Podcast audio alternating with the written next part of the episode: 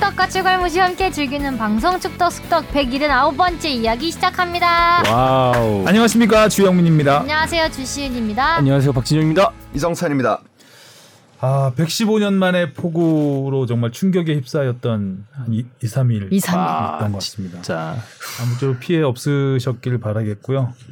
피해 없으셨죠? 여기 계신 분들은? 네네. 확실히 이게 또 침수 피해는 강남, 강- 없었습니다. 강남 쪽은 굉장히 심각했던 것 같은데. 이 작은 한반도에서도 이 중부지방과 남부지방이 다른 게 아니, 부모님께서 아침부터 전화 오더라고요. 그래갖고 너무 이게 서울 쪽이 심각하다고 아, 뉴스가 남부 밖에서 쪽은 또 나오니까 폭- 폭염이었대요. 네, 하고 전화 왔고 괜찮냐고 약간 아무 일 없다고 저는 그래서 이렇게 장마전선이 참 이 작은 한반도에서 예. 위 아래를 예. 나눠서 또 서울 안에서도 뭐 강남 다르고 또 강북 조금 다르고 이런 그러니까요. 것도 있고요. 예전에 저 재수할 때 한번 엄청나게 비가 많이 온 적이 있었는데 그때는 제가 강남 살았었는데 그때 침수됐던 곳이 이번에도 거의 똑같이 음. 침수가 됐더라고요. 아, 음. 저는 그때 가방을 머리에 이고 그 길을 건너고 있었는데 누군가 막 소리 질러서 소리를 질러요. 그래서 뭐- 뭐라고 들어봤더니 그 맨홀을 열어놨으니까 가면 안 된다. 아. 그런 얘기 있어서 그 생각이 떠오르면서 굉장히 섬뜩한 이번에도 좀 비슷한 사고들이 좀 네, 있었잖아요. 어, 있죠. 맨날 막 이렇게 올- 뚜껑 막 열리고 막 날아가던데. 그 음. 그러니까 30년 정도가 지났는데도 똑같은 사고가 물론 그때보다 비가 더 많이 오긴 했지만 네. 음, 뭔가 대책이 필요하지 않을까. 그러니까 요 기상 쉽습니다. 뭐 변화가 뭐 이제 그거는 음.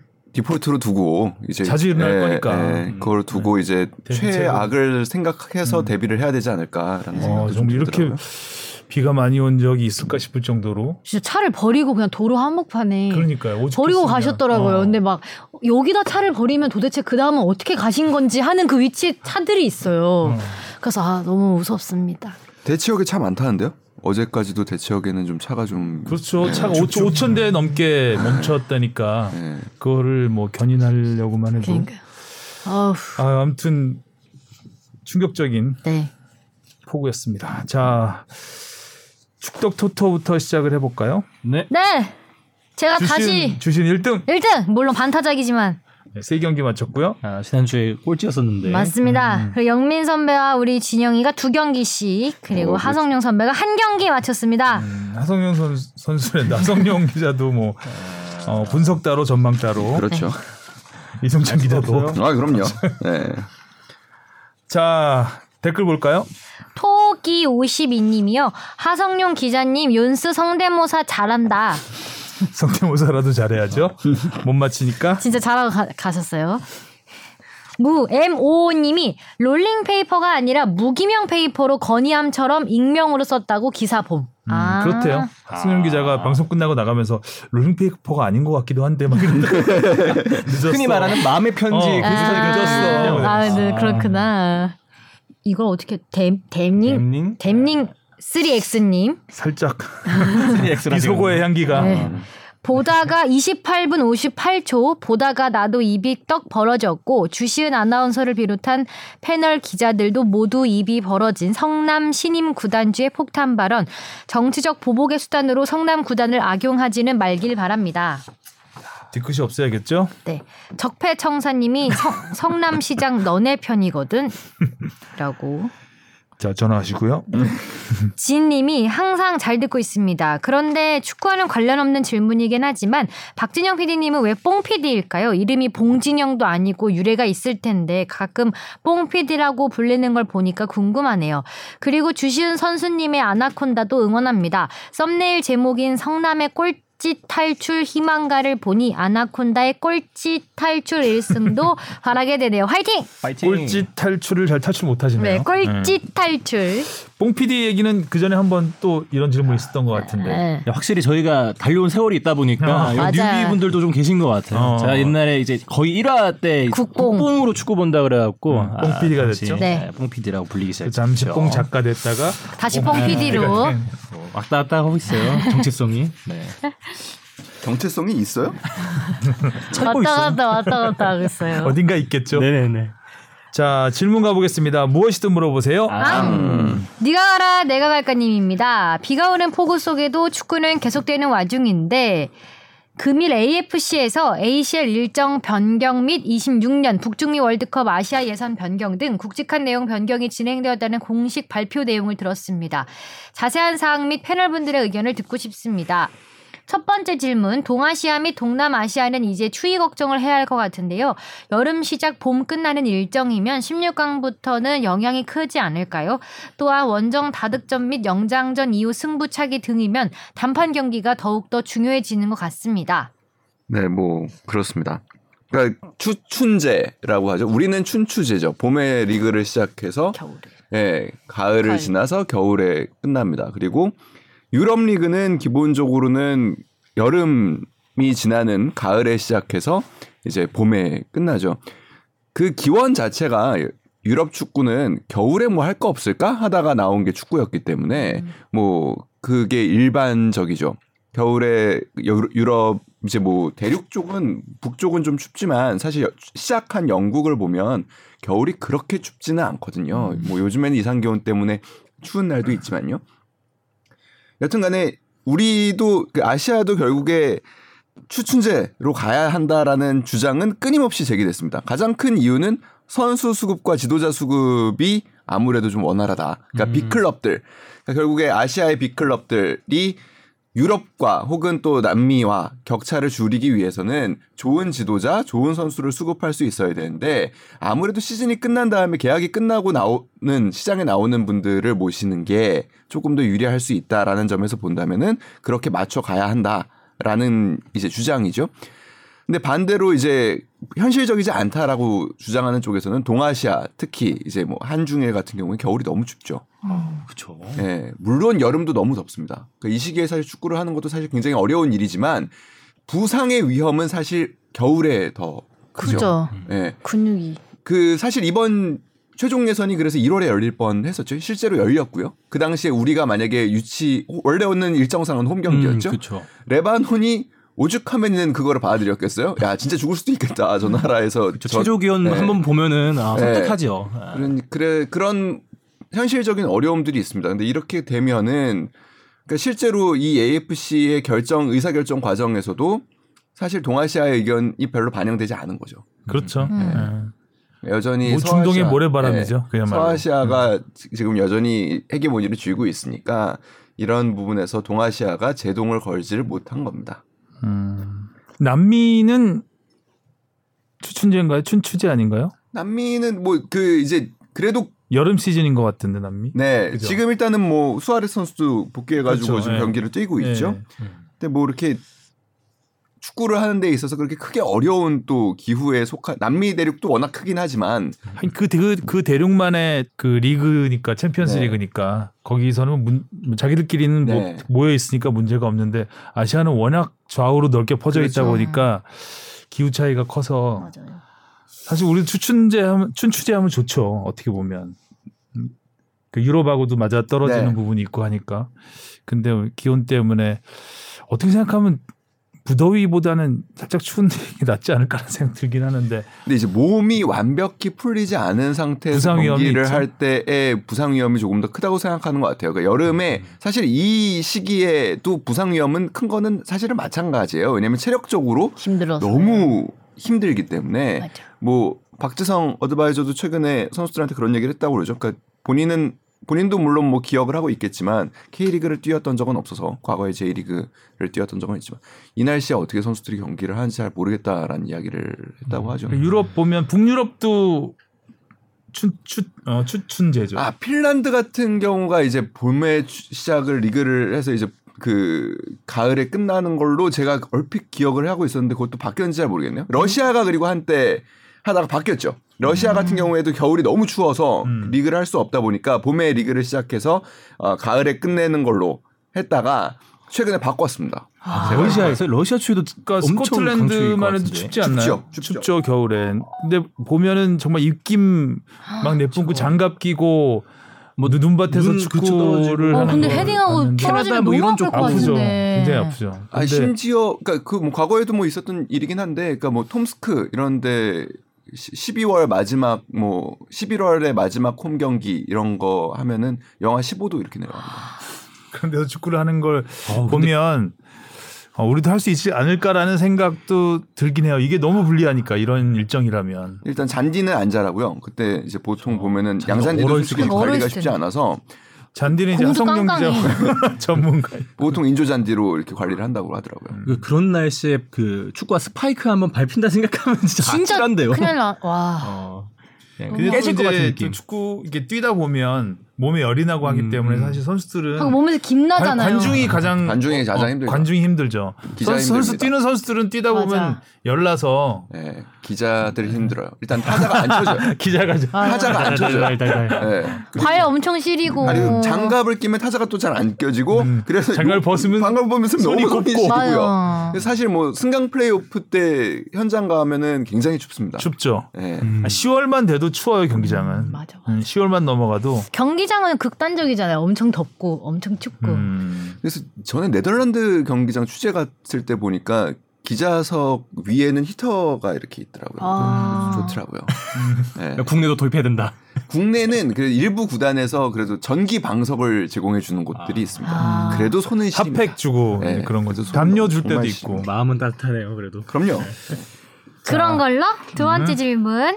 월드컵 진출 국가 확대로 인해 이제 일본, 이란과는 거의 못 만날 가능성이 높을 것 같은데 4차 최종 예선에서만 가능하지 않을까요? 국가 확대로 8.5나라 예상도 부탁드립니다. 무더위 뭐, 조심하세요. 네.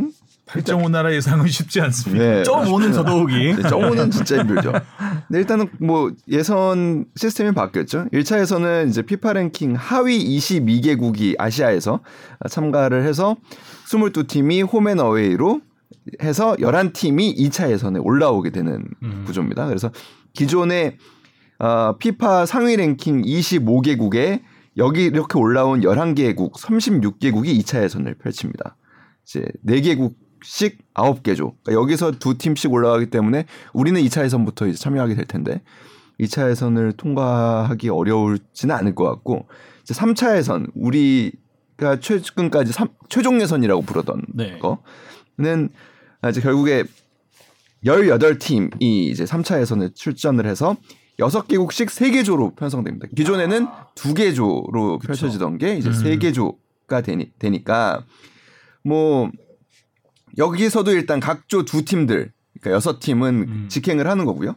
각조 3, 4위 차지한 6개 팀이 또 이제 조를 나눠서 이제 조별 예선을 치르고 뭐 이렇게 올라가는 구조입니다. 음, 네. 세계조를 놓고 보면은 뭐 아무래도 아시아 현재 지금 가장 강한 나라라고 뽑는다면 이란, 한국, 뭐 일본 정도기 때문에 이 세계조로 나뉜다면은 이 세 개 나라는 찢어질 가능성이 굉장히 높겠죠. 음. 음. 뭐 이 세 나라들은 뭐 이제 월드컵 걱정을 하기는 조금 그쵸 이제 옛날 옛날 네. 얘기가 될 수 있는. 그럴 수 있을 것 같고 이제 그 밑에 제가 보기에는 호주, 카타르, 사우디, 아랍에미리트 음, 음. 여기는 리그가 괜찮게 운영이 되는 자국 리그가 비교적 그래도 수준 있게 진행이 되는 리그들입니다. 그래서 카타르, 사우디, 아랍에미리트 다 마찬가지고요. 그래서 요 정도까지는 그래도 월드컵을 안정적으로 출전할 수 있지 않을까. 이게 일곱 음. 개 정도 저는 그 정도까지는 생각합니다. 그 다음에 이제 뭐 바뀌어지는 거죠. 다코스라고 네. 이제 부를 만한 팀들이 뭐 이라크, 오만, 우즈베키스탄, 음. 뭐 중국 음. 또 그래도 올라올 수 있지 않을까라는 생각도 음. 그 그 한두 장을 놓고 이제 경합하는 그 그룹에 있지 않을까라는 생각을 합니다. 베트남 빼셨네요. 베트남 쉽지는 않아요. 사실. 네, 그래서 뭐 그런 기사 있더라고요. 박항서 감독님이 계약 연장 가능성이 거기에 갈려 달려 있을 수도 있다. 음. 아, 그런 말 있는데 아, 쉽진 않죠. 자 다음 질문이요. 네, 배달 사수님이 보내주셨습니다. 늘 재미있게 잘 듣고 있어요. 무엇이든 물어보세요. 질문입니다. 얼마 전 수원 삼성 측 관중이 장외에서 FC 서울 중학생 팬을 폭행한 사건이 있었잖아요. 그 수원 관중 영구 K리그 경기 출입 정지 처분을 받았다는데 실제로 어떻게 출입 금지를 시키나요? 출입문에서 사진을 갖다 놓고 일일이 대조하는 것도 아닐 것이고 아마 본인 이름으로 온라인 티켓 구매를 못 하거나 할 것 같은데 오프라인으로 티켓 구입하고 들어오려면 들어올 수도 있는 거 아닐까 하네요. 그 처분이 실효성이 있는 것인가 해서 여쭤봅니다. 그런 나쁜 X는 정말 축구장 근처에 얼씬도 못하게 해야 하니까요. 실효성이 없죠.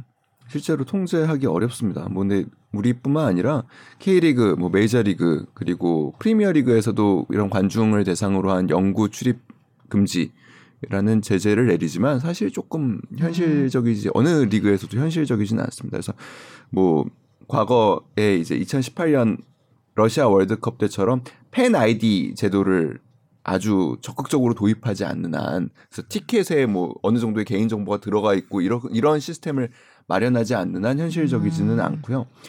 어 이번에는 아무튼 그 리그는 네, K리그 연맹은 가해자에게 이제 서약서를 받았다고 해요. 그래서 만약에 출입이 적발될 경우에 민형사상 책임을 지겠다라는 내용의 이제 어. 각서를 서약서를 썼다고 합니다. 형사 책임으로는 주거 침입죄 성립 가능성이 있다는 검토 의견을 받았다고 합니다. 만약에 들어오지 말라고 했는데 네, 들어왔으니 들어가면. 네. 아, 그래서 일단은 뭐 이런 상황이라고 하고 서울 구단 같은 경우에는 이제 피해자의 가족과 피해자 팬을 경기장에 직접 초청을 해서 선수들과 감독이 직접 좀 위로하는 시간을 좀 가졌다고 하고요. 어. 음. 네, 그래서 좀 어, 트라우마가 되지 않도록 경기장 오는 게 뭐 그런 안 좋은 기억으로 남지 않도록 음. 좀 뭐 노력을 했다고는 합니다.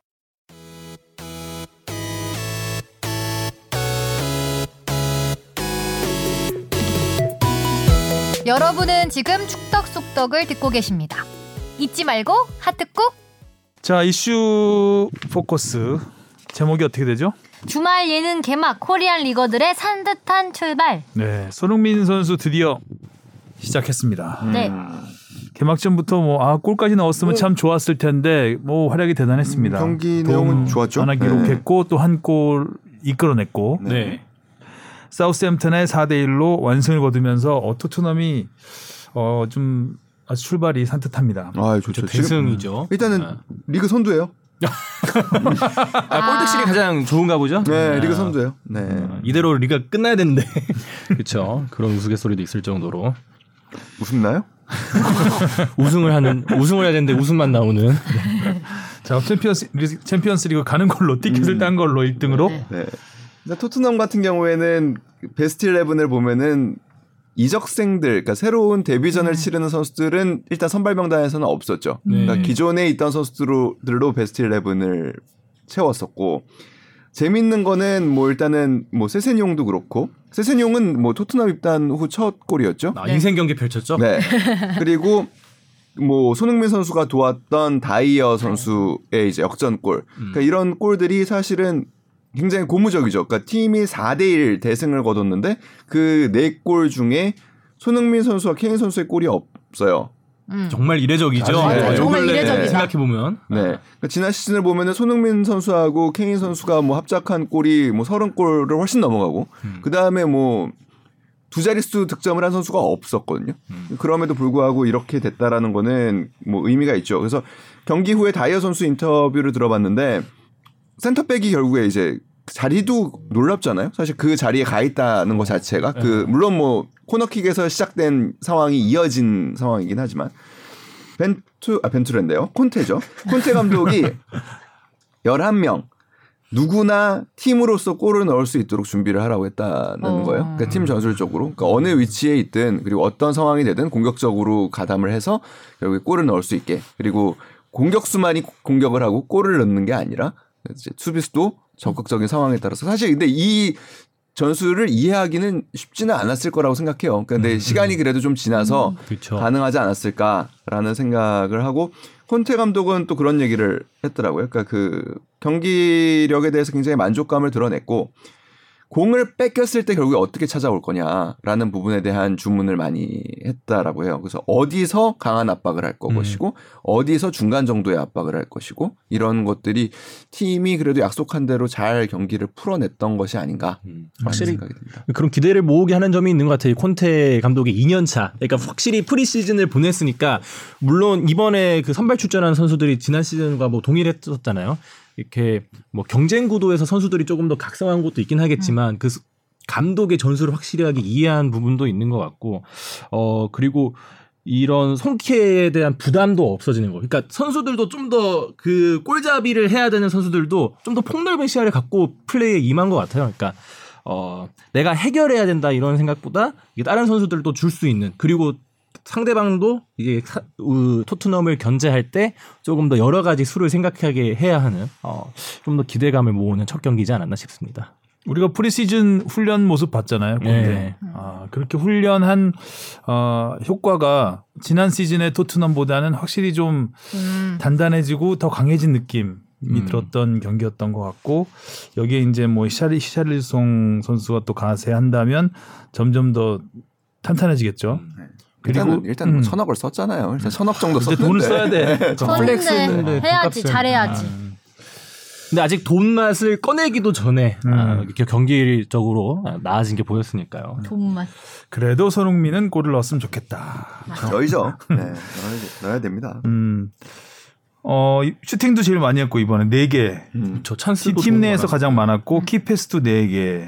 일단 뭐 그 핸드볼 파울이 선언이 안 된 거는 조금 아쉽죠. 음. 그러니까 뭐 사실은 손에 맞지 않았다면은 골문 안으로 분명히 갔을 것 같은데 음. 물론 뭐 키퍼가 또 막았을 수도 있겠지만 그 슛이 조금 좀 아쉬운 장면이고 그 외에도 사실 조- 좋은 장면들이 많았어요. 근데 뭐 뭐 자책골도 손흥민 선수가 사실상 뭐 이끌어내 음. 예, 이렇게 네. 이끌어냈다고 봐야 되는 거고. 네. 인격적인 부분에서는 뭐 음. 좋은 모습을 보였다고 생각합니다. 음. 손흥민 선수도 이 득점에 대한 욕심이 다른 시즌에 비해서 좀 일찍 찾아오는 것 같아요. 이런 케인한테 줄 수 있는 찬스에서도 본인이 해결하려고 하는 모습 이제 내가 에이스다 에이스라는 이 자각을 하고 있- 하기 시작한 거죠. 내가 슛을 때려도 너네들이 뭐라 말을 어, 못할 그렇지. 거야. 어. 아. 내가 때리는데 누가 뭐라 해? 아, 이런 느낌이 좀 비춰지지 음. 않았나. 그래도 음. 케인 정도는 뭐라 할 거야. 아, 그쵸. 케인 정도는 아, 둘이 어. 뭐 부부싸움 정도로 음. 얘기하죠. 음, 둘이서 알아서 하라 그러고. 그러니까. 그렇죠. 자 황희찬 선수도 출발이 네. 좋습니다. 개막전 6분 만에 도움을 오. 기록했죠. 팀은 물론 저- 쩍쩍, 아쉽게 네. 졌지만 어, 최근에 또 황희조 선수가 울버햄튼에 음. 갈 수 있는 또 썰이 막 상황이 본인이 일단은 욕하고 굉장히 강, 있고. 강력하게 원하고 있죠. 그러니까 음. 일단은 뭐 나- 얘기가 나온 김에 그 얘기부터 하면 결국에 이제 지금 라울 히메네스라고 하는 최전방에 설 수 있는 선수가 부상으로 뭐 한 달 이상 결장이 예상이 되는 상황이니까 당연히 지금 어 울버햄튼은 좀 급합니다. 일단은 빨리 최전방 공격수를 찾아야 합니다. 해- 해결을 해야 되니까요. 그리고 이- 라울 히메네스 같은 경우에는 지난 시즌에도 부상으로 경기에 못 뛴 경기가 굉장히 많거든요. 음. 기복이 좀 있는 모습이 보였어요. 음. 네, 그러니까 결국에는 뭔가 아무튼 대안은 필요한 상황이에요. 그러다 보니까 이제 황의조 선수를 이제 리스트에 올려놓고 있죠. 근데 이제 보르도 같은 경우에는 돈이 굉장히 필요한 구단이기 맞아. 때문에 아 황의조 선수는 일단은 가장 원하는 거는 프리미어리그 진출입니다. 그러니까 그거는 여러 가지 뭐를 고려할 수 있겠죠. 일단은 올해 월드컵이 일- 열리는 해에서 사실 좀 더 적응이 끝난 프랑스 리그에 있는 것도 물론 개인적으로 나쁘지 않은 선택일 수 있겠지만 인생의 마지막 기회라고 생각을 하는 것 같아요. 그러니까 프리미어리그에 음. 도전을 할 수 있는 공격수로서 그리고 또 황희찬 선수도 있으니까 팀 적응에도 좀 더 수월할 수도 있을 것 같고요. 벤투어에도 어. 도움이 되고 네. 그리고 실제로 이- 그런 모습이 좀 보였죠. 이번 경기에서 황기찬 선수가 결국에는 어쩔 수 없이라고 봐야 될 것 같아요. 최전방으로 나왔는데 좋은 모습을 많이 보여줬어요. 뭐 슛, 음. 어우, 너무 잘하네요. 예, 슛도 좋았고 돌파도 좋았고 연계도 좋았고 뭐 여러 가지 점을 보여줬지만 아무래도 파괴력적인 부분에서 워- 스트라이커로서의 파괴력이 조금은 낯선 부분이 있다고 생각한다면 음. 그 전방에 다른 선수가 하고 황희찬 선수가 결국에 측면으로 빠졌을 때에 황희찬 선수는 조금 더 장점이 살지 않을까라는 생각이 조금 더 들었던 경기였고요. 그리고 뭐 이 선수가 근육 부상이 좀 또 많은 선수여서 실제로 저- 개막전에서도 조금 근육에 문제가 있는 듯한 모습이 보이기는 했었었거든요. 그래서 그런 부담도 좀 덜려면 아무래도 최전방보다는 측면이 조금 더 본인, 본인이 익숙한 음. 측면이 조금 더 낫지 않을까라는 생각도 조금은 들었습니다.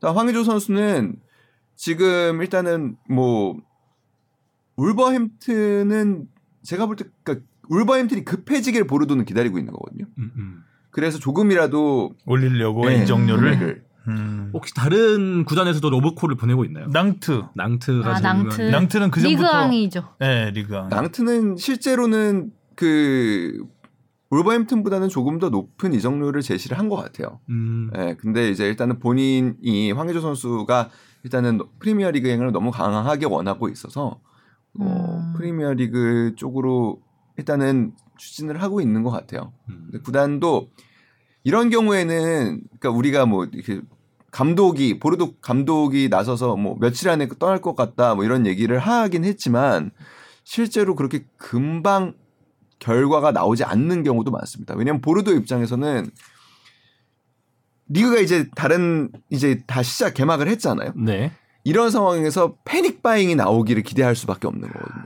그냥 질러. 예. 왜냐하면 감독 입장에서도 만약에 올버햄튼도 한 두세 경기를 조금 더 미끄러져요. 아, 근데 한두 그죠. 골차 게임이 대부분이에요. 어, 그러면은 이제 급더 그러면 급해지죠. 감독 경질해라 나오고 바로. 예, 그럼 감독이 급해져요, 일단은. 그런 상황을 다들 기다리고 있기 때문에 다음은 한 푼이 아쉬운 보르도 입장에서는 진짜 마지막까지 갈 수도 있다. 물론 음. 이제 에이전트들은 그렇게 되면 선수한테 피해가 좀 커요. 음. 왜냐하면 적응할 시간을 놓치고 들어가는 거잖아요. 한 경기라도 한 시라도 빨리 그리고 황의조 선수는 이미 지난 6월에 왔을 때부터 최대한 빨리 새 팀에 들어가서 들어가고 이적하고 싶었는데. 싶다라고 맞아요. 그 이제 적응을 하고 싶다라고 얘기를 했는데 벌써 그러니까- 8월인데. 네, 그러니까 에이, 이런 경우에 에이전트들은 계속 이제 구단, 양측 구단을 이제 설득하는 상황에 들어갑니다. 그러니까 뭐 예를 들면 진짜 실제로 몇몇 에이전트들은 그런 것도 하죠. 내가 수수료 안 받을 테니까 아. 어, 아. 이만큼을 그냥 좀 해달라는 에이전트들이 접근을 하기도 합니다. 그러니까 왜냐하면 선수가 일단 경기를 뛰어야 되니까요. 현재로서는 그러면 가능성이 울버햄튼 있나요? 울버햄튼 가능성이 좀 더 높다고 봐야 되나요? 울버햄튼 가능성이 한몇 아, 경기 더 져야 되나요? 울버햄튼? 황희찬에서 좀 못하고 그래도 그 그렇지. 네, 뭐 얼마만큼의 돈을 지불할 수 있는 아, 일단은 보르도의 기대에는 많이 못 미쳐요. 음. 일단은. 보르도는 지금 낭트로 보내고 싶은 건가? 글쎄요. 근데 낭트도 뭐 현지 언론에서는 낭트하고도 조금 이게 너무 시간을 끌면서 서로 그러니까 간에 낭트 실, 입장에서도 빨리 음. 스쿼드를 뽑아야지 완성시켜야. 좋잖아요. 네, 신뢰가 조금 깨져가는 거 아닌가라는 음. 이야기들이 현지 보도에서 조금 나오고는 있습니다. 그러니까 이렇게 시간을 끄는 걸 보면 울버햄튼 쪽을 좀 더 보고 있는 게 아닌가. 황의조 선수는 그런 것 그러니까 황의조가 같아요. 강력히 요청하는 네. 하기 때문에 네. 그러지 않을까라는 생각 좀 듭니다. 자, 프리미어리그에서는 맨체스터 유나이티드가 충격적인 패배를 당했습니다. 브라이튼과 홈 경기에서 2대 1로 졌는데 이게 창단 이후 처음이래요. 홈에서 진 게. 네. 어, 브라이튼의 우와. 브라이튼 브라이튼의 브라이튼의 징계. 브라이튼의 네, 브라이튼의 진기. 홈에서 진 게. 음. 근데 뭐 두 골 바로 먹고 시작했죠. 음. 네, 시원하게 먹고 뭐, 시작했어요. 최악의 전반전을 네, 보여줬죠. 테나 이제 데뷔전이었는데 음. 그래서 사실 이번 시즌부터 프리미어리그가 스포티비에서 다 유료로 바꿨잖아요. 음. 그래서 우- 사실 우리나라에 그래도 물론 뭐 손흥민 선수 때문에 토트넘 팬들이 많긴 하지만 그래도 맨유 팬도 전통적으로는 있죠. 맨유 팬이 제일 많다고 봤을 그럼요. 때 네. 맨유 팬, 리버풀 팬, 아스날 많아요. 다들 첼시. 음, 첼시도 있고. 다들 이제 커뮤니티 올라오는 게 전반 끝난 다음에 아 결제 취소할까 올 시즌 뜬거 빠른 환불. 어. 아. 올 시즌 뜬 거 같은데 아 이거 환불해야 되나라는 그런 글들이 많이 올라오더라고요. 음. 유튜브 하이라이트 보지 뭐 이러고. 네. 결제 취소. 음. 호날두는 후반 교체 투입됐는데 아, 슈팅 호날두도 한 음. 근데 개. 뭐, 예, 근데 그 이슈가 많았죠. 그래서 전반에 일단은 테나가 안 넣었어요. 일단은 그 프리시즌 동안에 프리시즌 경기 보면은 좀 어이없긴 했죠. 음. 호날두가 경기 투입을 해놨는데 전반 내내 백패스를 합니다. 음. 그러니까 테나가 화를 내죠. 이거 뭐 하는 거냐? 지금 음. 그 내가 너를 그런 의미로 섭외한 게 아닌데 음. 지금 어? 태업인가? 음. 어, 그래서 그러고서 후반에 빼니까 집에 갔죠. 음. 음. 근데 그것도 좀 썰이 있긴 하던데요. 그러니까 먼저 뭐 경기를 마친 선수들은 이, 구, 이 지역이 차가 좀 막히니까 집에 빨리 갈 수 있으면 빨리 가라 뭐 이런 말을 했다는 썰도 있고. 뭐 아무튼 근데 진짜 가, 가라고 간다 이것도 좀 웃긴 말도 감독은 어? 있고. 용납할 수 없는 행위라고 얘기를 했어요. 네. 아 네. 했다가 경기 앞둔 이제 프리미어리그 개막전 앞두고는 뭐 최고의 선수와 함께해서 뭐 좋다 뭐 이런 또 인터뷰를 립서비스를 또 하기도 했죠. 그러니까 음. 계속 뭐 밀당을 하고 있는 것 같아요. 여튼간에 그래서 전반에 안 넣었는데 이기면 뭐 하겠어 둘이 네. 선수하고 감독하고 싸워서 전반에 골을 허용한 순간 이제 그 호날두의 표정이 뭐 약간 오히려 좋아. 뭐 아니 좋아한다기보다는 뭐커 봐라 뭐 안 될 나 없으니까 안 되지. 음. 뭐 약간 이런 근데 들어갔는데도 안 됐는데? 아 근데 뭐 들어가서 경기가 조금 더 좋아지긴 했어요. 맨유 입장에서는 확실히 그래도 호날두 선수가 들어온 다음에 경기가 좀 잘 풀리기는 했습니다. 아무튼 팬들은 야유를 보냈다는 거. 네. 음, 참 자본이 많은 말년이 선수네. 참. 음, 그러니까요. 말년이 좋아야 되는데 이거 메시 기가 막힌 음, 오버헤드 오버헤드. 킥. 어우. 넣은 날 아니었나요? 그날 그 다음 네. 날인가 그 그랬던 것 같은데 또 하나 주목할 선수 리버풀의 우루과이 누니스. 대표팀 네, 다 누니스. 우리가 맞붙어야 될 선수들이죠. 음, 호날두도 아, 이 그렇고. 선수는 역시 잘할 것 같았어요. 어우, 좋더라고요. 음. 천억 원의 사나이. 아, 그러니까 진짜 보는데 조금은 겁이 나긴 하더라고요. 일단은 타점이 너무 좋고요.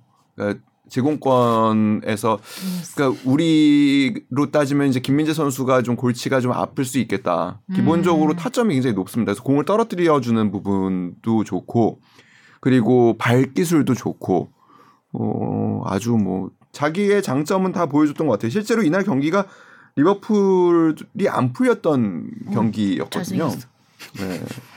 아, 저, 잘생겼어요? 아, 네. 음. 잘생겼네요. 이런 스타일 좋아하시는군요. 어, 이 머리 짧은 거 잘생겼는데요? 네. 갑자기 말문이 막히네. 뭐, 아, 이거 잘생긴 건 적이 어떻게 네. 없어서 잘 모르겠네요. 자, 그럼 결론은 누네스는 잘생겼다로 마무리를 해야 돼. 천억 원의 사나이가 거기서 나온 거네요. 아, 이런 그 가치까지 더해져서. 월급값 한 어? 건가요? 아니 아니. 네. 아니. 리버풀 어. 역사상 아무튼 가장 큰 이적료로 데려온 선수니까. 네. 음. 맞아요. 그래서 지난 원래 마네 선수가 이번에 리버풀을 떠났잖아요. 원래 살라 선수에 가려져 있긴 했었지만 그뭐 마네가 페널티킥 골 없이 뭐 득점왕을 했던 시즌도 있고 마네가 없으면 리버풀이 조금 흔들리지 않을까라는 이야기가 많았었는데 어, 그 자리를 그래도 누네스가 있으니까 만회했네요. 네 마네 만에 만에 그리고 또뭐 만에 프리시즌 한해 만에 했는데 만에 만에 한 했어. 것으로 어. 음. 역시 만해다. 자, 벤피카에서 28경기 26골. 과연 리버풀에서는 몇 골을 넣을 수 있을지. 살라와의 또 살라까지 있으니까 음. 리버풀도 아주 뭐 공격력이 어, 좋겠다. 뭐 현지에서는 득점왕 후보로도 뽑고 있고요. 꼽히죠. 네, 그렇죠. 당연히. 폴란드까지 해서 콜라 월, 월드, 컵을 앞두고 손흥민과의 또 같은 조 대표의 대결 주목이 됩니다. 전에 대결을 합니다. 또. 아, 카타르 월드컵 직전에 네. 리버풀과 네. 큰 경기네. 우와. 보는 우리는 흥미진진. 어떻게 뭐 출장 어떻게 어렵겠죠? 흥민이 진진하면 될 것 같습니다. 그냥 한국에서 네. 진진한 것으로. 어, 선배 4비로 갔다 오시면 아 근데 그 코- 코로나 무서워서. 사비는 바르셀로나 감독 네. 아닌가요? 아 코로나 자, K리그로 넘어가 보겠습니다. 네. 제목은요? 현대가 더비에서도 빛났다 국대급 전북 수비 허문 엄원상 아, 엄원상 정말 네. 대단했습니다. 거의 원맨쇼였죠. 네, 네. 최근의 활약은 뭐 거의 K리그 원탑이라고 해도 과언이 네. 아닐 정도로 울산이 우승하면 무조건 네, MVP 죠. 무조건 MVP, 무조건 MVP 될 엄원상 것 선수 같아요. 아닐까요? 음. 그래서 준비했죠, 우리가. 네. 그래서 아, 이거 준비했는데. 이동성이. 네. 찌찌뽕. 네, 그래서 맞추, 맞추고 오셨어요. 좀. 어, 아니 아니요 타이밍 안 맞췄는데 딱 맞았어요 지금. 그래서 저희가 준비했습니다. 엄원상 선수의 전화 인터뷰를 와. 잠시 후에 해보도록 하겠습니다. 그럼 울산과 전북 경기 좀 잠시 짚어보고 전화 인터뷰를 해볼까요? 네, 뭐 수많은 이야기거리도 나왔었죠. 음. 재밌는 경기였잖아요. 엄원상과 또. 조현우로 딱 어, 그럼요. 압, 축이 어, 되겠죠 네. 이 경기는. 네. 음. 울산 입장에서는 사실 경기력이 썩 좋지는 않았죠. 잘 안 풀렸어요. 아, 특히 음. 후반전에는 거의 점유율을 내주다시피 했었죠. 네, 음. 뭐 좋지 않았고 사실은 뭐 근데 왜 비긴, 그랬지? 비긴 게 다행인. 음. 좀 골을 넣고 일찍 내려선 느낌이 들긴 했어요. 이게 근데 전술적인 한 건지 골 지쳐서 그런 건지 넣었는데 왜 모르겠는데 그렇게 하긴 지친 우리, 것 같아요. 예, 우리도 좀 내려섰어야 되는데 비겨도 나쁘지 않다라는 전략도 내려설 때 있었던 것 내려설 같고요. 줄 알아야 돼요. 네. 아. 내려서 근데 지금 그러니까 의도한 대로 경기가 풀리는 팀은 제가 볼 땐 12팀 중에 없을 거예요. 아, 너무 지금 예, 지쳤죠. 그렇죠. 그 일정이 힘들고요. 완전- 맞아 너무 빡빡해 나 이런 날씨에 네, 그리고 일주일에 두, 보기만 해도 힘든데. 두 경기씩 하려면 네. 습도가 80%가 다 넘는 날씨 속에서 뭐 맞아. 기온도 뭐 30도에 다 가깝고 선수 입장에선 차라리 영화가 나아요. 이런 날씨보다는 아니, 정말. 영하 10도 이하, 이하만 안 내려가면 원래 여름에 되는 겨울이 좋다 생각하고 겨울엔 여름이 좋다 생각하고 이미 그런 것처럼. 웜업 때 한 음, 경기 뛴 느낌이거든요 그렇지. 진짜 이미 무조건 웜업 불타요. 때 진다 빼고. 네, 진다 빼고 음. 쉽지 않을 것 같아. 선수들 막 유니폼들이 다 엄청 젖어서. 젖어 있잖아요. 음, 그러니까요. 다 할수 흠뻑쇼, 없겠어. 흠뻑쇼. 사실 뭐 시작은 좋았죠. 울산 같은 경우에는 뭐 엄원상 선수가 시즌 거의 베스트 음. 골에 가까운 모습을 보여줬죠. 그러니까 그 중앙선 바로 앞부분부터 사실 메시였죠, 뛰기 메시. 시작해서 음. 뭐 수비수를 어떻게 뭐 제치는 동작이 윤영선 선수였나요? 네, 마지막에? 그랬던 것 같아요. 뭐 화려하게 나온 건 아니지만 정말 그 간격과 그 타이밍을 정확하게 알고 가야 할 곳으로 갔습니다. 너무나 침착하게. 네. 그러니까 그 드리블 스타일도 조금 달랐던 것 같아요. 그 전에는 치달이라고 하죠. 공 앞에 딱 그렇죠. 던져놓고 따다다다 뛰어가는 느낌이면 이번에는 아까 뭐 지금은, 어. 메시처럼 뭔가 어, 메시처럼 공 근처에서 이렇게 잔발, 네. 뭐 어? 잔발로 치고 들어가는. 음. 어, 한 타이밍만 딱 노린다 하면서 바로 진짜 그 짧은 움직임으로 상대 수비수를 벗겨버리는. 음, 그냥 달리기만 잘하던 엄원상이 아니에요. 이제. 이따 전화해서 아나콘데 한번 특강 나와줄 수 있냐고 물어봐야겠다. 음. 그러면은 그 이제 현영민 감독도 일단 울산 지금 소속이니까 네. 음. 아 어떻게 좀 그 인연을 잘 이어서 원래 저희가 근데 울산을 한번 가려고 했었어요. 음. 가서 약간 그 트레이닝을 받으려고 몇 번 트라이를 했었는데, 뭐 현영민 감독한테 예, 예, 같이 아, 이제 같이 가서 가서. 막 이제 울산 현대랑 뭘 어떻게 아, 홍 감독이 예, 아니에요. 콜라보를 하려고 홍 감독이 했었었는데, 호락호락하지 않아요 그런 거에. 근데 이제 안 돼. 그 이게 팀이야. 어. 스케줄 조정이 안 되고 근데 이래가지고. 팀이 앞에비지. 음. 아니에요. 네.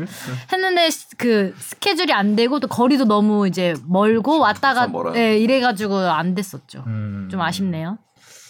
가도 안 될 수 있습니다. 그래도 뭐라도 관광만 하고 오는 아, 거죠. 뭐. 뭐라도 배울 수도 있었잖아요. 뭐 그랬다는 애- 비하인드. 또 뭐 배움의 열정은 음. 있어요. 네 맞아요. 이 경기에서 또 하나의 화제는 바로우 음. 선수였죠. 아 맞아요.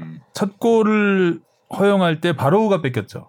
그쵸. 뒤에 그리고 뭐- 아, 동점골을 그쵸. 바로우가 넣었고. 네. 근데 이 경기 직전에 바로우 어머니가 돌아가셨어요. 맞아요. 아, 근데 그 사실을 숨기고 동료들한테 숨기고 출전해서 어, 원맨 쇼를 했는데 어, 경기 마치고 아주 좀 울림을 줬죠. 그래도. 음. 저는 그게 팀을 위해서. 그 중계 이게 해설진들이 중계진들이 그 얘기를 하길래 당연히 선수들이 다 알겠거니 음. 모르고 뛰었대요. 예, 했는데 아 선수들은 모르고 뛰었대요? 모르고 뛰었대요. 네, 그다 감추고 일부러 그래서 저는 그 세리머니 할 때도 그 많이 하잖아요 이거 하늘 가리키는 요 음, 뭐 시그널 음, 음. 그걸 무조건 할 거라 생각을 했는데 안 하고 되게 기뻐하더라고요 또 음. 골 또 넣으면 좀 뭔가 음, 복합적인 심정이 음. 들겠거니 음. 했는데 어 되게 기뻐하고 그냥 이 순간을 즐기네라고 했는데 아, 이제 진짜 칠- 그러니까 즐긴다고 그 음. 이 순간만큼은 아, 음. 좀 흠뻑 그 몰입해 있는 거죠 음. 근데 알고 보니까 이제 주변 동료 선수들한테도 비밀로 했다 그래서 와, 진짜 아, 그러니까 프로다. 중요한 경기니까 그만큼 아, 뭔가 조금이라도 이 흔들림을 주고 싶지 않았던 것 같아요. 음. 골 장면에서는 좀 행운도 좀 따랐죠. 사실 뭐 음. 골절돼서 들어갔으니까 어느 정도는 그래서 뭐 근데 그 전에 과정이 되게 좋았죠. 그, 그 음, 안으로 그렇죠. 치고 치고 들어가는 들어가서. 꺾어서 치고 들어가는 그 과정이 참 좋았고 음.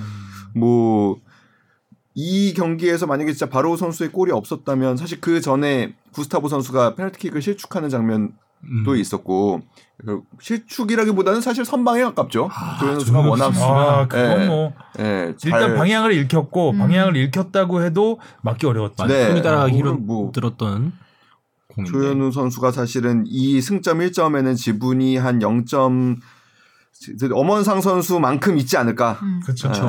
아, 그쵸. 그게 또 후반전에는 계속 전북이 그 이끌어가는 음. 흐름이었기 때문에 음. 음. 만약에 전반전에 1대1 무승부로 끝났다? 그러면 전북이 진짜 뭐 역전은 할수 역전했을 있었던- 수도 예. 있겠네요. 그런 흐름의 경기들이 사실 지난주에 되게 많았어요. 그러니까 성남도 김천한테 뭐 4대 1로 지긴 했지만 사실 성남의 1대 0으로 뒤지고 있던 상황에서 동점골이 그냥 인정이 됐었으면 그러니까 그게 음. 업사이드로 결국에 뭐 취소가 되긴 취소가 했지만 그런 골들이 인정이 됐으면은 경기 양상은 충분히 또 바뀔 수도 있었던 것 같고 서울과 제주 경기에서도 그렇죠. 사실 뭐 기성용 선수의 프리킥이 골대를 강타했는데 그런 것들이 들어갔다면 또 경기 결과가 또 바뀔 수도 있었던 그러니까 여름에 선수들이 그러니까 이제 영국에서는 그런 표현들 많이 쓰는데 스위치도 업되는 순간이 굉장히 많이 그러니까 순간순간 나오거든요. 그러니까 음. 너무 지치고 힘들기 때문에 혼이 그냥 나가는 순간이 있어요. 음. 90분 동안 바짝 정신을 그렇죠. 차리기는 어렵습니다. 텐션 유지하기 힘들죠. 예, 그러니까 그런 순간에 누가 결국에 어떻게 보면 한 좀 방. 운도 따라야 되고 결정력이 있었느냐로 그 승패가 확 갈린 희비가 갈린 경기들이 많았기 때문에 지난주 사실 뭐 다시 돌아가면 울산 경기도 그랬다고 봐야죠. 지금 그 개성 개성용 선수 골대 강타한 네. 거 얘기했었는데 그 서울이 제주한테 2대 0으로 네, 졌잖아요. 예, 예. 우리 뽕 PD가 얼마나 아쉬웠으면 네. 여기 이제 분석한 내용에 서울 골대 강타 2회 서울 제주의 0대 2 패배. 그다음에 제주 그 서울랑과 제주라는 거거든요. 제주 제주 골대만 두 번. 골대만 두 번 서울의 2대 0 완승. 아 이거 들어갔으면 이긴 거였거든요. 어, 김진야 음. 선수 슈팅도 있었고 맨 마지막에 조용욱 선수도 골대 끝은 아니 그 서울과 제주랑 합하면 골대 네 번이에요 아, 지금. 이거 주어만 바꾼 거 아니에요? 이거 주어만 주어만 바꿔 그러니까. 네 얼마나 아쉬웠으면 되게 성의 없다. 아 이때 제주도 놀러 가 있어서 그랬나 봐요. 성의 없다. 네. 음, 아무튼 서울 입장에서는 굉장히 아쉬운 패배고 그리고 인, 제주 입장에서는 정말 최근에 안 좋았잖아요 제주가. 네, 그- 우리 그렇죠. 이 경기도 힘들었던 게 그 코로나 확진자가 나오면서 스쿼드 그 선발 라인업이 되게 많이 바뀌었었거든요. 음. 그로 인해서 뭐 윤빛가람 선수도 거의 4개월 만에 출전했던 거요. 음. 거요. 근데 그 상황에서 또 안 좋은 흐름을 바꿔놨으니까. 저는 지난 근데 왜 우리랑 경기에서 그랬지? 지난 주말 경기 중에서 대구 인천 경기가 제일 재밌었던 것 같아요. 음. 짱골. 극장골 정말 대단했죠. 대구 안 좋아요. 어, 대구가 아. 좀 큰일 난 것 같아요. 네, 대구 안 좋아요. 그- 근데 이건 뭐예요? 어디요? 신병. 대구에. 아유 복, 복부 너 이 자식. 아, 기, 정신 차려. 정신 차려. 정신 차려 팬들의 스위치 일침. 오프가 돼갖고 이때 정신 차려 팬들의 일침을 써놨는데 너한테 한 얘기야 지금. 어, 이거 분명히 김진혁 선수 사과했다는 그거 붙여놨던 걸로 기억하는 그러니까 팬들이 정신 차려라고 그 소리를 지른 거예요 거기서 경기장에서. 그렇죠. 뭐 정신 요새 이제 경기력 안 좋고 음. 그리고 김진혁 선수가 그래서 경기 끝나고 나서 팬들과 좀 대화 나누기도 하고 아, 미안하다고 뭐 했었죠. 정신 차려. 정신 좀 그래서 차려야 신병을 되는데. 확보한 건가요? 정신 차리려고 김천 이야기가 복붙이 잘못돼갖고 아, 복붙하다가 신병이 네, 일로 이게- 들어갔구나 대구에. 어 근데 김천에는 국내 신병- 신병이 없는데? 신병 이제 새로 들어올 거다 뭐그 아, 그 지난주 게 복붙이 잘못돼. 지난주에 여기 2호 위치에 김천이 있었나 보죠? 예예예. 정신 차려요. 아 달달 나네. 오늘 뭐 여러모로 좀 힘드네요. 음. 여름이니까요. 자 그리고 수원 더비. 아 수원 아. 더비. 수원 더비도 짜릿했습니다. 와 김현 선수 골이 완전 네. 기가 막히던데요. K리그의 질라탄이죠. 질라탄. 네. 어 닮았다. 어, 그러니까 질라탄과 메시라 그러잖아요. 네. 김현과 이승우. 네. 네. 질라사는 어. 거 씨. 이승우 선, 선수는 어시스트 하나 했죠. 네. 음, 징계 두 경기 결정하고 이승우는 이승우다. 아 이승훈 이승우다. 어, 음. 김현 선수가 굉장히 저는 김현을 예전에 신태용 음. 올림픽코 올림픽 대표팀에서 음, 그 아시아 선수권 우승할 때 김현이 있었거든요. 근데 결국 올림픽을 못 갔어요. 음. 브라질 월드 리우 올림픽을 그때 좀 되게 안타깝게 생각했던 음. 선수거든요.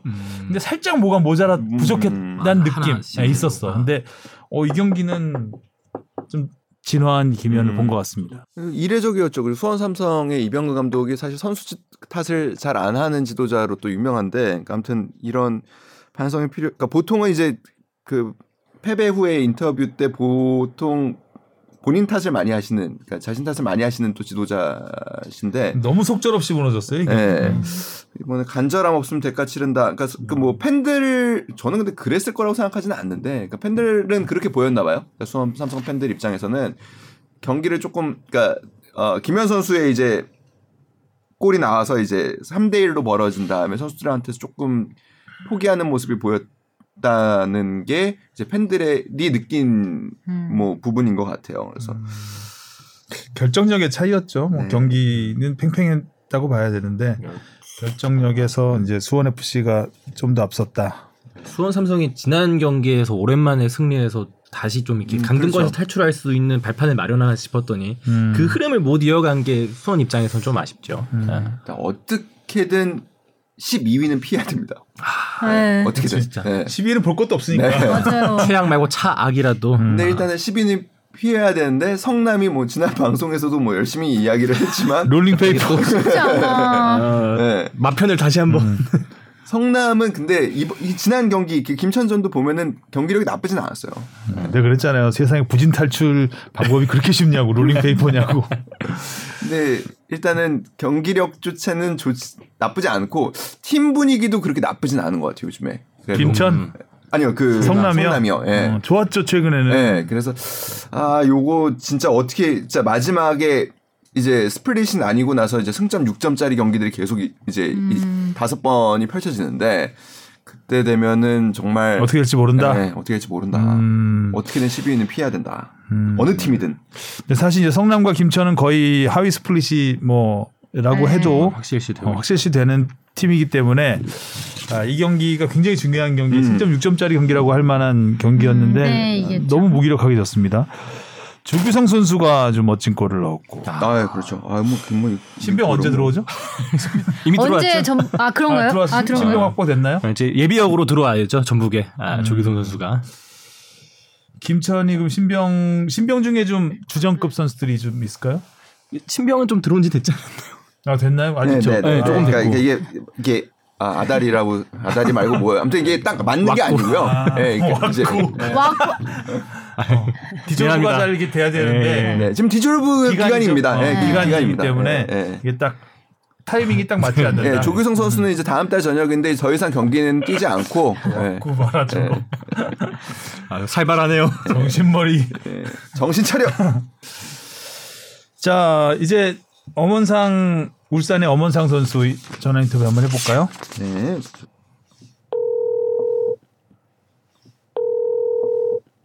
네, 안녕하세요.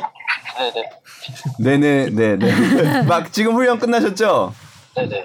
네. 자, 일단 인사부터 드릴게요. 네. 제 이정찬이고요. 네. 네, 죽덕 숙덕 주영민 네, 주시은 아나운서입니다. 박진영입니다. 안녕하세요. 그 네. 이름을 한번 우리 청취자 여러분들께 소개 좀 해주실까요? 안녕하세요. 저는 울산연대 축구단 엄원상이라고 합니다. 네, 아. 와, 네. 어, 말씀을 잘하시네요. 네. 네네. 네네. 네네 두 글자로 지금 한 다섯 번의 질문을 지금 해결하셨어요. 수고하셨어요. 자, 뭐, 좋죠? 팀 분위기. 팀 분위기 좋죠? 어, 네, 지금 굉장히 좋은 상태고 계속 이 분위기 이어가야 될 것 같아요. 아, 지난 라운드 선제골은 정말 뭐 엄원상 선수 인생의 몇 번째 안에 드는 골 아니었나요? 멋있었어요. 제가 원래 골을 잘 넣는 타입이 아닌데 이번 연도에 운이 좀 좋아가지고 계속 그렇게 잘 들어가는 것 같아가지고 아마 최고의 골이 아닌가 싶어요. 음. 운이 좋은 게 아니라 그 갈수록 좋아지는 것 같은데요 폼이 스- 스타일 자체도 조금씩 변화하는 것 같고 뭐 스스로도 그렇게 생각하고 있고 뭐 음. 일단 팀이 일단 잘 돼야 돼가지고 계속해서 좋은 모습 보여드려야 될 것 같아요. 음, 네, 그 울산 팬들이 엄원상 선수를 네. 복덩이라고 부른다고 하는데 그렇게 뜨거운 사랑을 받고 있는 기분이 어떤가요, 엄복덩 씨? 어, 일단 사실 이제 이제 오기 전에 많이 걱정도 많이 했었었는데 일단 뭐 많은 팬분들이 많이 이제 응원해주시고 많이 옆에서 좋은 말씀 많이 해주셔가지고 저 또한 그 응원에 보답 드리려고 열심히 한 게 그런 좋은 별명도 생긴 것 같아요. 음, 골반 부상은 좀 어때요? 어, 그, 뭐, 많이 괜찮아진 상태라서 이제는 별로 걱정 안 하고 계속 운동을 잘 하고 있어가지고. 네, 음. 괜찮은 것 같아요. 그 이적하면서 좀 걱정이 많았다 그랬는데 이적 후에 또 한 단계 발전했다는 평가가 많거든요. 스스로 생각했을 때 광주 시절과 가장 달라진 점은 어떤 것 같아요? 어, 일단 뭐, 일단 팀이 워낙 좋은 팀이어가지고, 일단 뭐, 많은 옆에 좋은 동료들이 많이 있다는 게 뭐 좀 많이 다른 것 같고. 일단 뭐, 저도 잘 모르겠어요. 일단 팀이 많이 처음 이적하는 거라 이제, 그, 어, 많이 걱정도 했었었는데, 일단 뭐 옆에서 좋은 형들이 많이 도와주셔가지고, 누가 팀에 잘 제일 적응하고 많이 있는 것 좀 같아요. 도와주시던가요?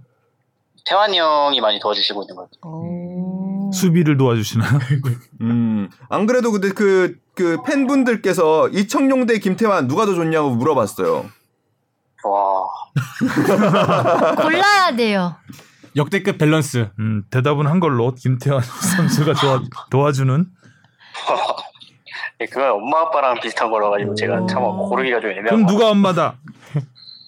청룡이 형이 오늘 엄마죠. 아. 근데 이미지가 좀 그렇게 맞게 좀 맞긴 싸- 맞나 아빠는 은근히 김태환 선수가 따뜻하다. 어울리네요. 어, 울리네요 네. 음. 아, 근데 아빠 무섭겠어요. 그, 그 아빠, 그 집안 아빠 무섭겠네. 예. 전혀 무섭지 않습니다. 아, 그래요? 스윗하십니다. 음. 음. 아. 어. 그 본인도 본인이 귀여운 걸 알고 있나요? 이거 주시은, 선- 주시은 아나운서의 질문이 아니고 팬의 팬, 질문이에요.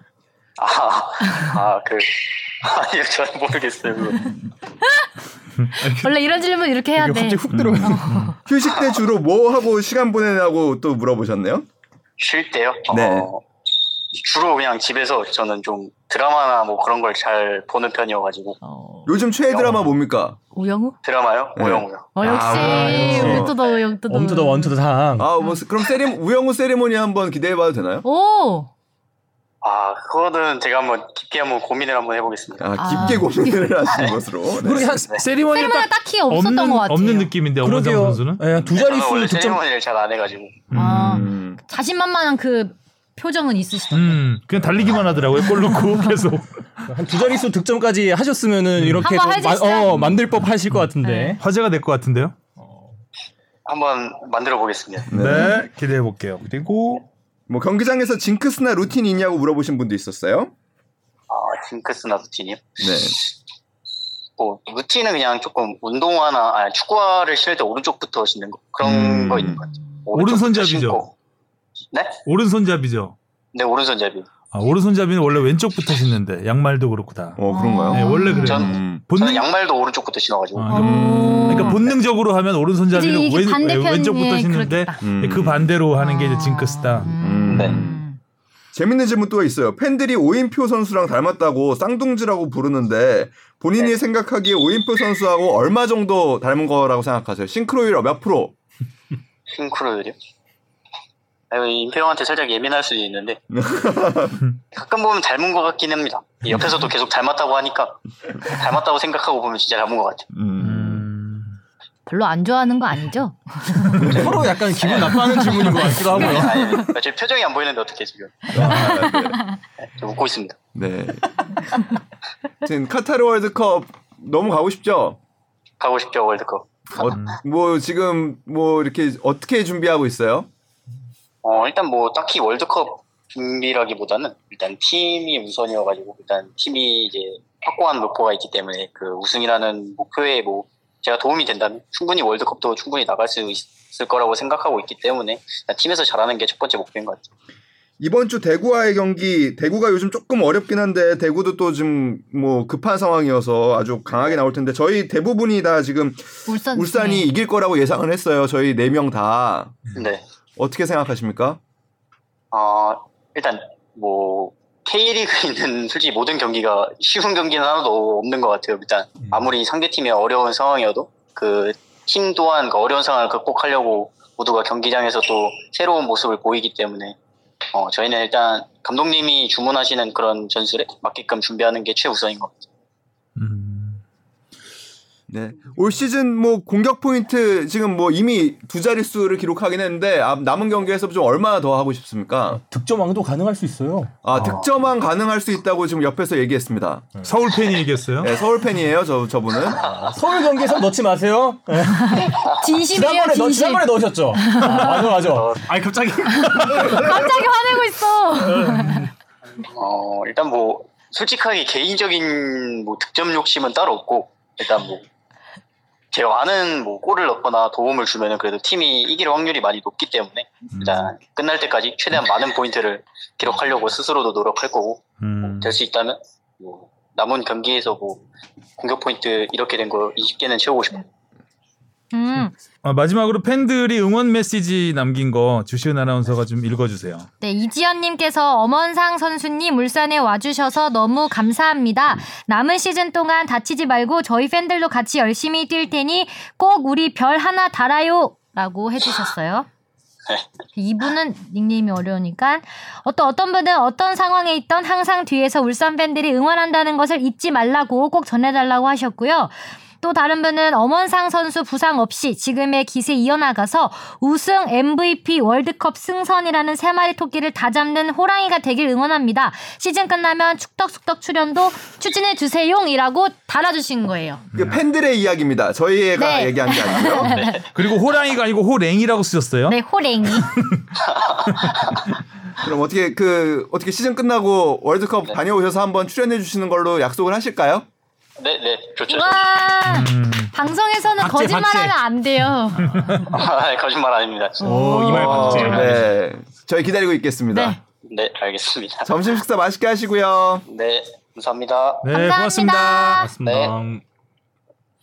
네, 엄한성 선수 인터뷰였습니다. 어, 말씀 잘하시는데요. 그러니까요. 초반에 내만 해서 내가 걱정했는데. 네 어, 약간 땀 났어요 그때. 그 인- 어, 인터뷰 쉽지 않겠다. 득점을 많이 하셔서 그런가 여유가 생긴 느낌이 좀 물씬 풍기지 않아요? 어, 음, 걸으면서 인터뷰하시는 것 같아요. 99년생이면 굉장히 어린 선수인데 몇 년생이요? 아. 99년생. 어, 우리 나이로 그때도- 아직 24시죠. 음, 사람이 태어났어. 어, 네.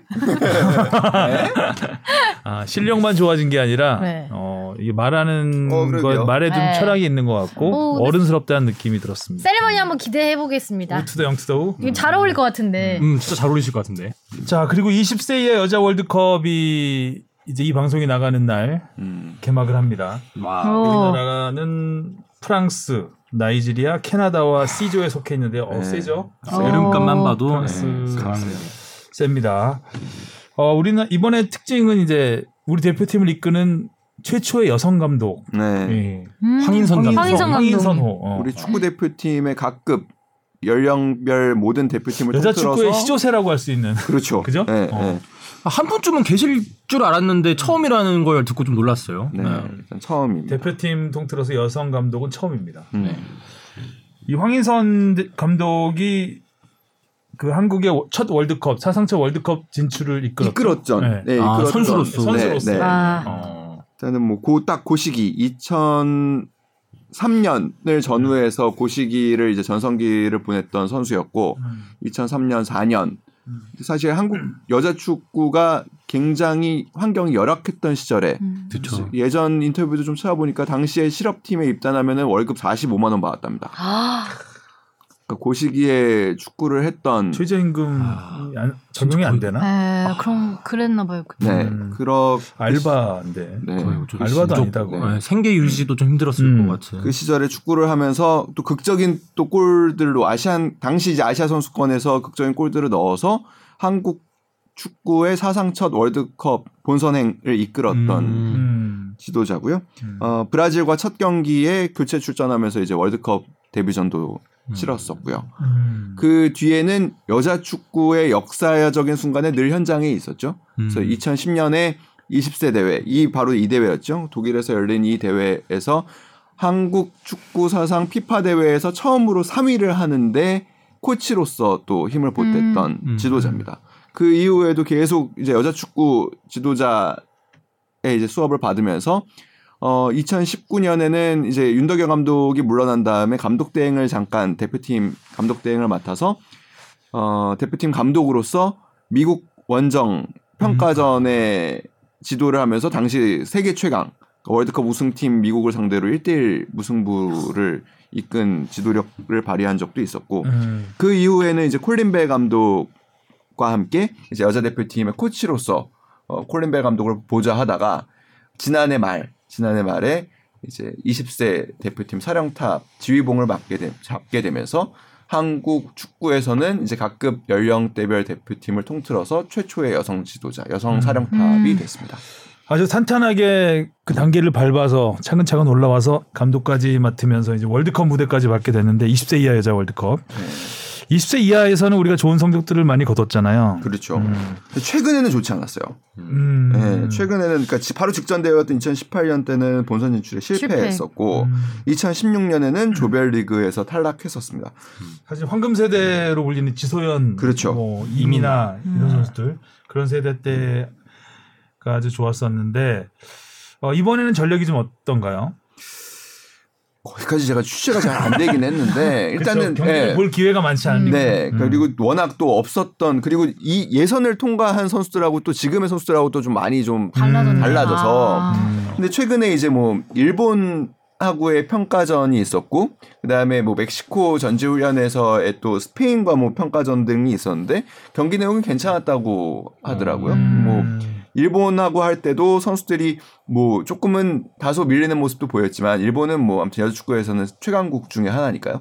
아, 밀리는 모습을 보였지만 나중에 경기가 좀 풀리고 난 다음에는 또 좀 자신감을 찾고 선수들이 경기를 잘 풀어나갔다고 합니다. 황희선 감독 같은 경우에는 아무래도 그러니까 여자 축구 지도자분들이 제일 어려워하는 것들 중에 하나가 그 좀 얼마나 강하게 할 수 있나 란 음. 남자 지도자들이 그걸 제일 어려워하거든요. 아, 그러니까 그렇지. 예, 음. 어느 경험이 정도로 없으니까. 그 예, 어느 정도로 강하게 자기는 해야 힘들게 되나? 했거든. 네, 예. 네. 똑같이 시켜도 되나 약간 그런 근데 느낌?